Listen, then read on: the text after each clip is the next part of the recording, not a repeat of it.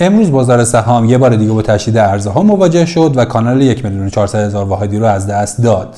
البته تحرکاتی در جهت بهبود روند بازار وجود داشت اما ناکام موند. فولاد و خودروسازان سعی کردن مثبت ظاهر شن اما تشدید ارزها اجازه نداد.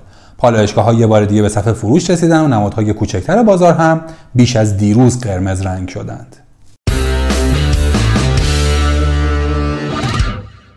قسمت 158 م پادکست بورس پلاس رو تو روز چهارشنبه دهم دی ماه 99 میشنوید. ما تو این پادکست اتفاقات روزانه بازار سرمایه ایران رو بررسی می‌کنیم.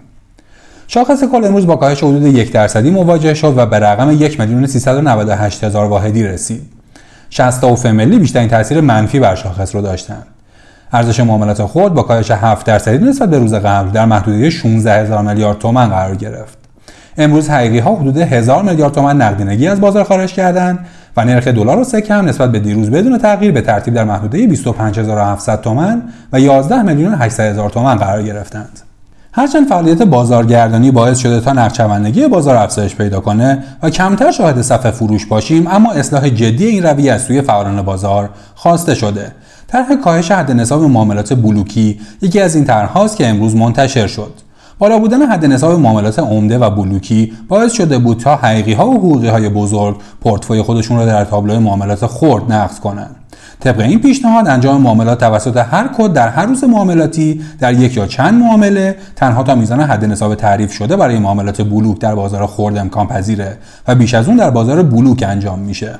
این رویه باعث میشه تا دستکاری معاملات در بازار کمتر اتفاق بیفته. البته این طرح منتقدانی هم داره. ادعی معتقدند که این اتفاق باعث میشه تا نقد بازار با چالش مواجه بشه. حقوقی ها و حقیقی های کلان معاملات خودشون رو با اون بازار و اون تابلو مخصوص می‌برن.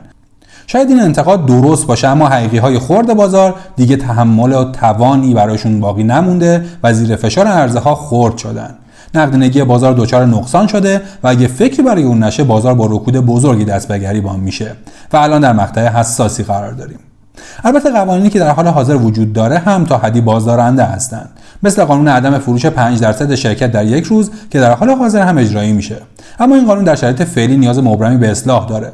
قبلا سایز شرکت ها و بازار کوچک بود. این قانون هم به خوبی در اون شرایط کار می‌کرد. اما الان تناسب بین حجم معاملات بازار و سایز شرکت ها برقرار نیست. در نتیجه اصلاح این رویه می‌تونه جلوی یکی از مهمترین کانون های عرضه های سنگین رو بگیره. در حال حاضر بازیگران بازار بیشتر شدن و نیاز بازار به قوانین جدید و به روزرسانی قوانین بیش از پیش احساس میشه. واضحه با قوانین قبلی نمیشه بازاری که روزی 20 هزار میلیارد تومان معامله در اون صورت می‌گیره رو کنترل کرد. دستکاری قیمتی استفاده از اطلاعات نهانی و نوسانگیری حقوقی ها بخش بزرگی از مشکلات فعلی بازار رو باعث شده که با اصلاح قوانین امکان کنترل اونها بیشتر میشه. باید حقیقی ها رو با بازار آشتی داد. معتقدیم که هنوز میشه به بازار امید داشت و بازار مشکل بنیادی نداره و قطعا هفته آینده می‌تونه هفته متفاوتی باشه. اما نیازه تا بعضی رویه ها هم تغییر کنه.